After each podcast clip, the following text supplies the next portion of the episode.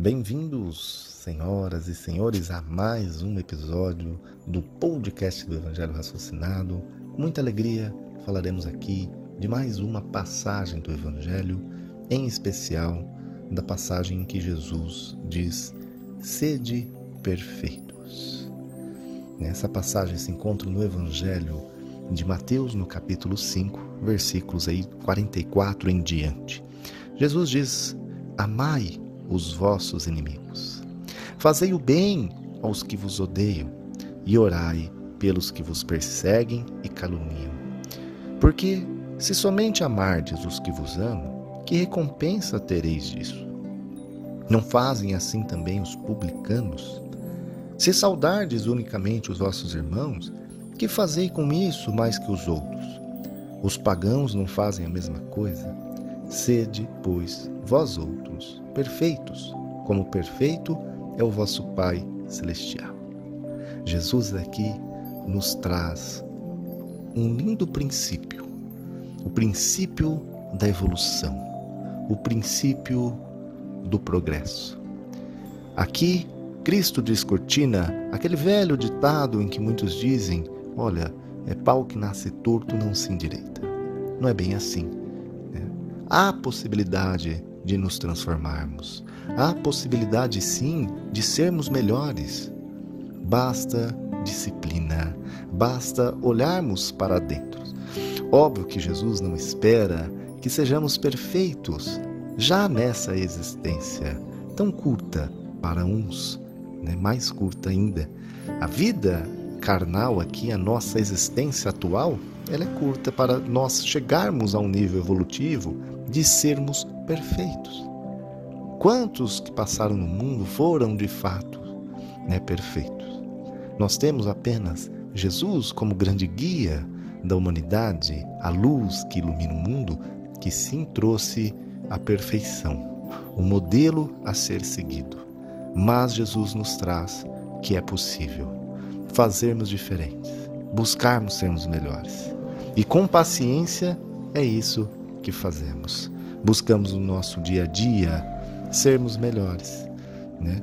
E aqui dentro dessa passagem, devemos lembrar que esse ser melhor, né, essa busca incessante pelo aperfeiçoamento, não deve também nos tirar daquilo que fazemos, da nossa vida aqui no planeta Mãe.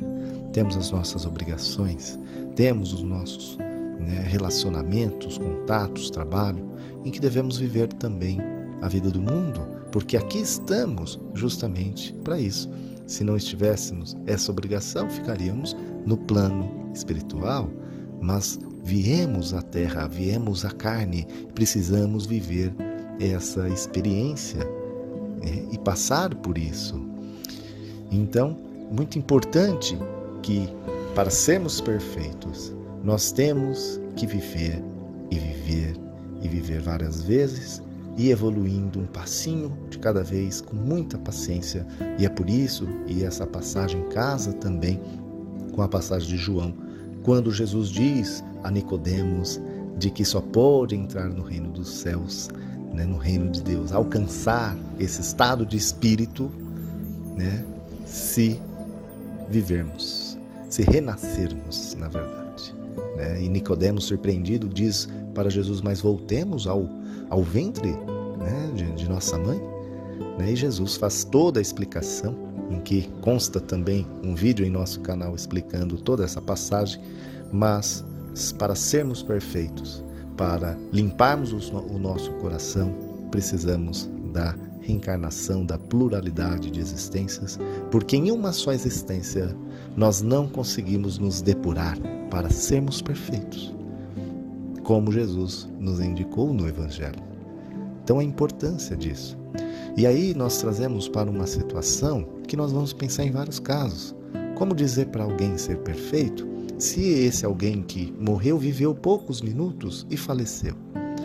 Como dizer para ser perfeito aquele que não tem plena consciência de si mesmo. Então há diversas situações.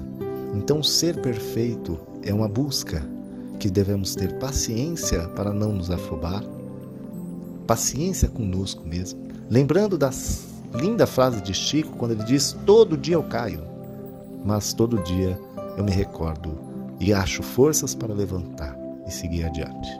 Que assim possamos fazer também com paciência, tranquilidade, sabendo que vamos errar, mas para buscarmos sermos perfeitos. Um dia, um dia.